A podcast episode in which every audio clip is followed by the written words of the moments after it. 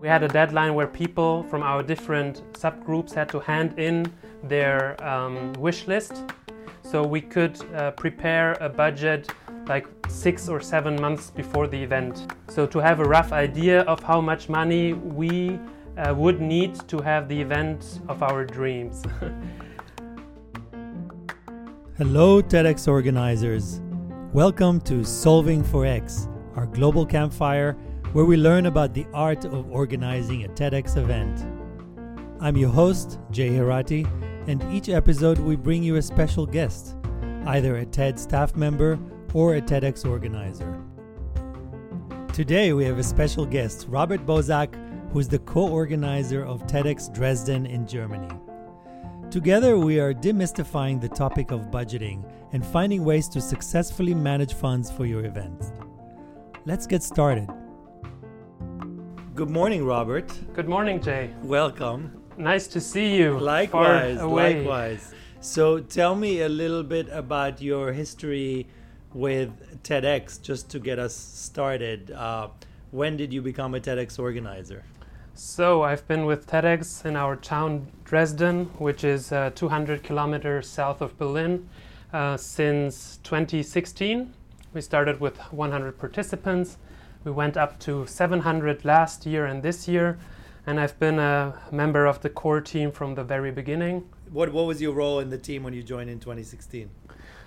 So, in hindsight, I'd say I'm kind of the right hand of uh, Christoph Strater, who is the licensee of our event. And um, I've been, uh, so I'm a medical student, almost a doctor, and I'm used to doing everything, you know, from getting money on the table up to wiring the, the cameras if it's necessary. And um, my role was somehow to, to, to keep things together when, when the head who's responsible for relationships, for shaking hand, there's someone, uh, always someone behind who is taking care of the operational stuff. So let's talk, let's talk budgeting. And obviously budgeting is finding revenues and managing expenses and and coming to an event that is you know close to break even but not losing money and being able to do what you want to do is one of the most daunting tasks for a new organizer and an existing organizer. I can say that hands down i just came back from a regional workshop in brazil as well. This is mm, what they think mm. about. When you ask them what the what's the part that they dislike the most it's about managing the money right? Because it's hard. It's hard and it's sure. it can be scary um, I want to start in a reverse order a little bit. Normally, we think first when we when we write down a budget, we think first of revenues and then we think of expenses. But in some ways, in some ways, like when you start planning for an event, you have to kind of get a handle of what the expenses are going to be, so you know how much extra money you need on top of your ticketing revenue. So let's start with the expenses, and let's pretend I'm a completely new organizer. I have uh, I've just signed up and received my application, and you're giving me yes. some some directions. Kind of talk me through the process of how you've done it uh, and what would be helpful to me. So, um, first of all, there are a number of expenses that we call non negotiable, that are kind of core expenses uh, for an event.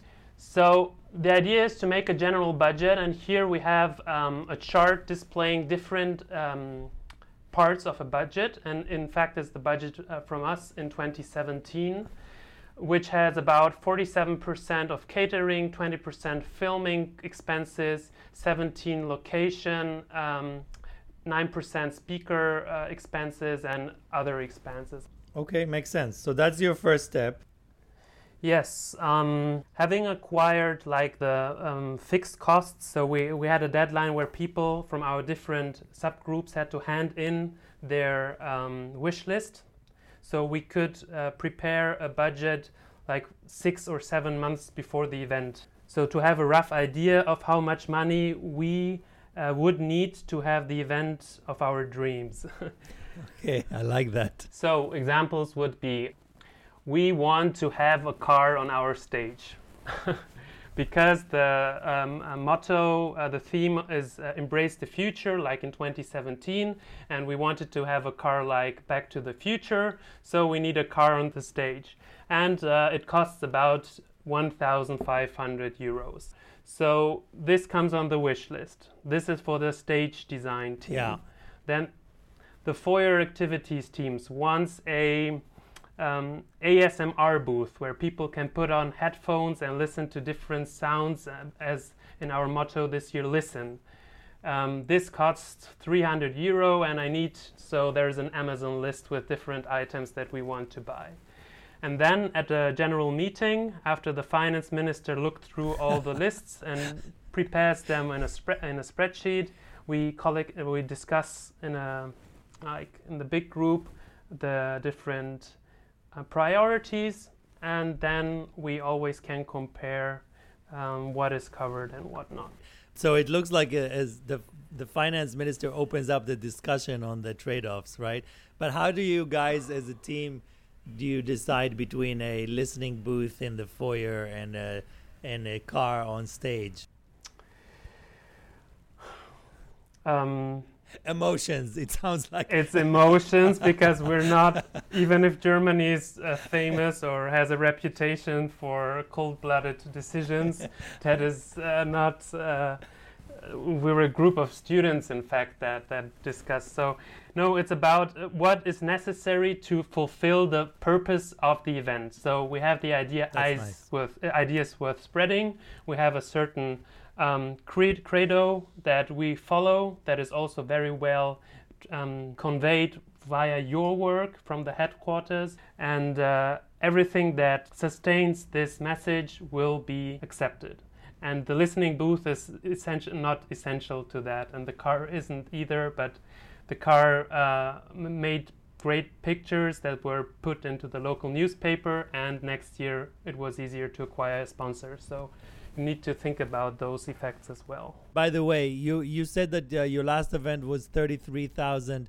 When you when you were before your event, when you started planning it, what did you think the budget was going to be? Did you estimate it quite closely? Uh, did you have to create a buffer? It's it's on the chart as well. So we estimated about um, thirty three thousand euro, and it went up to thirty six thousand euros uh, essentially costs and the post processing of the videos. It always gets more expensive to repair audio files or things that went wrong. And uh, so the, the, buffer buffer was at 10%. Okay, and you, you kind of save, you plan for that a little bit?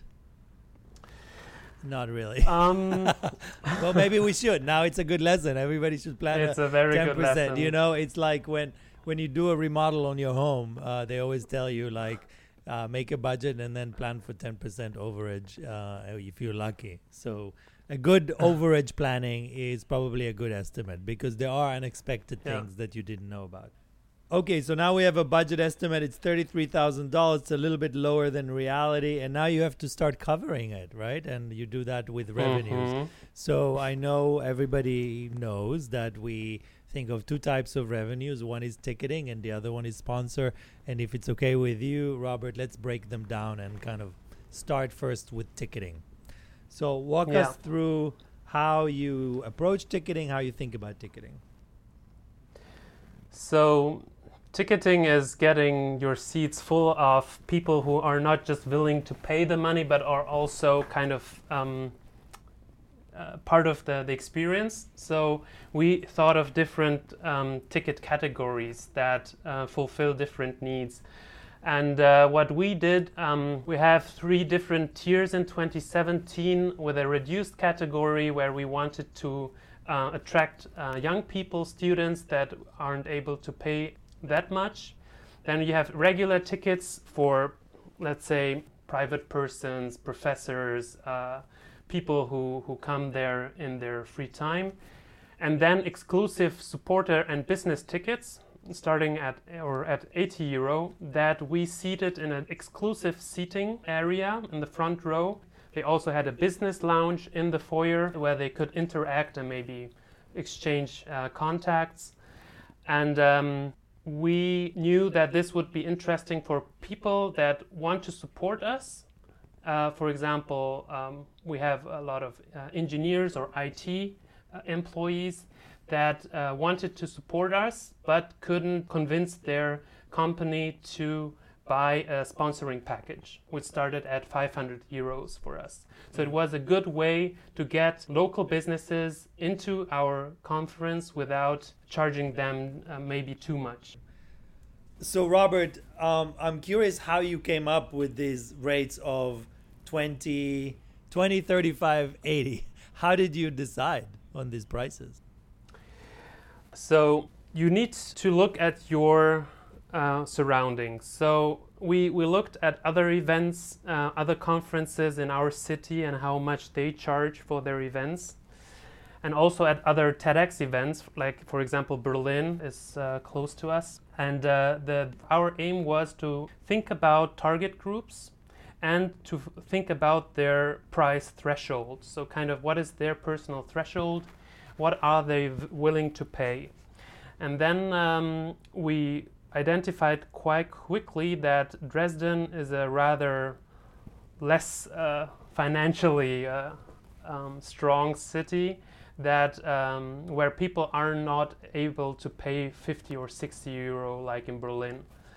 So um, we thought about giving a reduced category of 20 euro to students because they are most probably our uh, main target group, referring to the number of participants because they watch mostly TED Talks, they are on the internet, they are easier to acquire as potential customers. And then we went up the next uh, step how much is a private person, let's say, how much are you willing to pay to go to a, a conference that you maybe do, do not know yet? And there we went to 35 euro.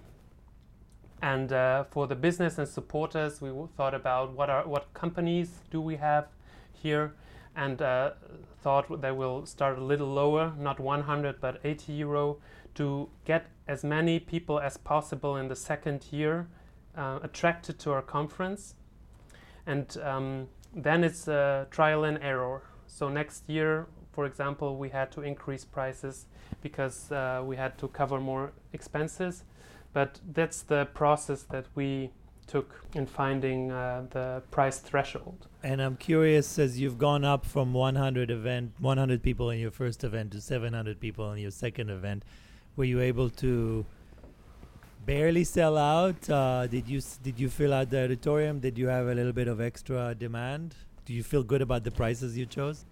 Um, we were afraid of not selling 700 tickets, of course, because uh, it's quite hard um, for a newcomer like us to sell 700 tickets in the second year. But uh, we simply went for it, and uh, what really went well, you have the early bird tickets in the beginning, where uh, TEDx fans uh, from our community um, bought a lot of tickets, 20% uh, within 10 days. And then it was a really um, long and, and quite um, yeah, interesting process because um, it, we, we sold about 10% of the tickets every month and especially in the end where you have different waves of advertisement and you would increase the, the public like the public um, awareness of our event people had a kind of feeling of the, the, the to, they needed to hurry up. So you would create a kind of artificial uh, yeah, lack of tickets. So we didn't put all our tickets on sale uh, at uh, from the beginning how did you give the sense that the tickets were sold out, but then suddenly they showed up again? Uh, what is that little thing you did in a month before? Can you clarify that? So um, we used a ticket counter that displayed the number of uh, tickets left, and um, since we didn't put all the tickets in there, uh, we had around 10 or 20 tickets that were shown in July that are left, and people bought a ticket rather earlier to secure a ticket and to not wait until last minute. And then when the ticket counter went to five or so, then we added another 20 uh, tickets, for example, that weren't sold in the business category. And then we put them back to the market. Okay, I see. I see. Okay, so this is good because you're able to still be honest and truthful. Uh, yes. By by reserving some tickets for the higher levels, and when they don't sell, um, we move them to a regular admission. And by the way, we do the same at TED. We we are always very hopeful about finding many, many sponsors, uh, and there are always less sponsors than you hope. So we mm-hmm. always shift towards the end. We shift some tickets from uh, potential partners to to audience uh, members. Do you use um, social media in the kind of the hype around ticketing, and uh, what kind of what forms of marketing and outreach do you do for the ticket sales? So we did weekly posts in Facebook and also put on posters and uh, highlighted um, the, the advantages for every um, particular group. For example, what we did, which is kind of interesting, we created a ticket category or like a ticket um, special called Changemaker, where we faced the problems of category A tickets that weren't sold. And then we had to think about how can we get these tickets used in a, in a good way. And um, we said okay guys apply uh, to tedx dresden and tell us why are you a motor for change in your community. Because we want to support change makers and offer them a category a ticket at the price of 25 euros instead of 45 and then they applied and we um, had final uh, confirmations who won a change maker ticket. And uh, so we could uh, use this also as a marketing tool, not just announcing, hey, there are tickets left, but hey guys, we have the Changemaker scholarship and you can apply for it. Okay, so now you raised roughly 20,000 and you need another 15, 16, or maybe another 20 from sponsors. Um, how, as finance minister, what is your first step in uh, driving towards revenues? You do you have people who go out and uh, hit the pavement, so to speak? Um, yes, I do. Before people go out, we come together and think about our core values of TEDx Dresden. So why why should people like us, or what do we offer them? And then we came up that we serve our community, we serve the cultural landscape, so it's also interesting for policy uh, makers, and to businesses uh, that w- are seeking new employees, for example. And thinking about this kind of collection of values that we have, we would go out and approach people. And then we have a kind of step by step list how we approach a sponsor during a meeting. Yeah. Fantastic. So take me into a meeting now. What does the presentation look like if I'm a sponsoring company or a prospect? So first of all, I would ask you if you know what TEDx is, because this happens quite often that people are thinking that we're trying to sell vacuum cleaners or something. So you should be very clear on what TEDx is and um, the the non-political aspect of it. And then it's a little bit about the sell the pen situation where we need to think about why shall I buy it, but I need to think about it why do you need it in the first place. And there it worked very well to go with our passion. So what we did is we created this photo book where we would take them uh, through our conference like as if it were a, a, a tale, a history, and where we explain um, so the sponsor is, for example, a company looking for um, students to hire. We would highlight the, the young audience we have that is very uh, international and open to new ideas, and therefore give them a feeling why it is good to invest into uh, in our uh, conference. If it were a local policymaker, we would highlight that uh, it's a local event. So we have a uh, percentage of about 50%, 40% of speakers that we want to have from our town. So that is interesting to them. And this way, it's quite easy to get them on your side. And then at the end, it's easier to talk about the numbers. uh, thank you, Robert, for that extra detail. I'm going to ask you one more question. Uh, you you are phenomenal. You and your team are a phenomenal team of, of newcomers to the community. Two years, is feels to you like a long, long, long time because I know how hard it is to do a TEDx event, but you you are you are relatively new and you've stepped your game up pretty quickly, going from 100 to 700 in the auditorium.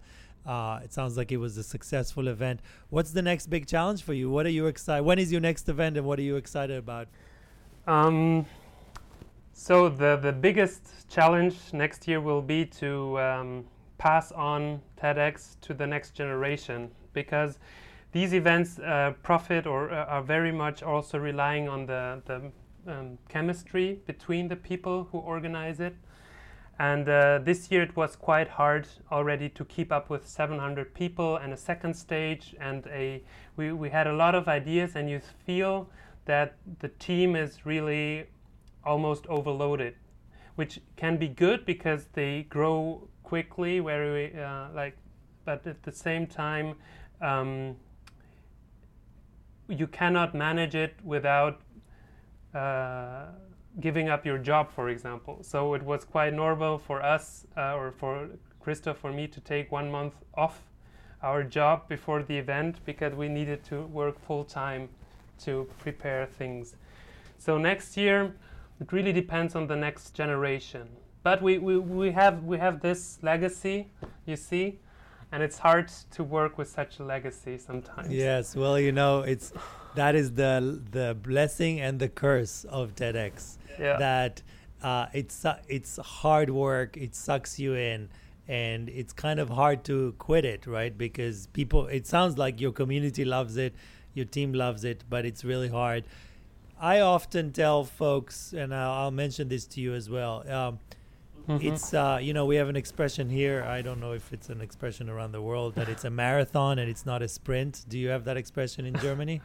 yeah, uh, I do. So yeah, so do. sometimes going people go from 100 to 700, and for the next event they go from 700 to 1500, and and it and the, and exactly what you said happens. It's an amazing experience. Everybody grows, but it's very draining. So thinking about sustainability uh, and succession is is also preserving your own energy of the team members who started.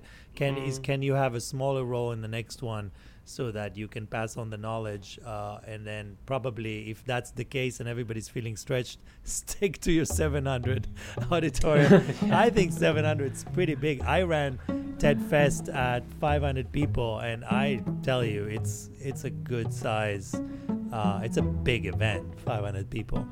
But um, you know what? Ultimately, you guys will decide. I wish you good luck. And I really hope that you will find a way to stay involved because you are uh, extremely knowledgeable and it sounds like you've done an amazing job. Thanks for taking all the time to document your work and to share it with other TEDx organizers. And uh, best of luck. Thank you very much, Jay, for. Uh having us and uh, for letting us share our insights. Thank you, Robert. Take care. We hope you enjoyed hearing about what goes on behind the scenes at incredible TEDx events. For more information on topics discussed today, please visit the TEDx Hub and browse our resources from TEDx organizers all over the world.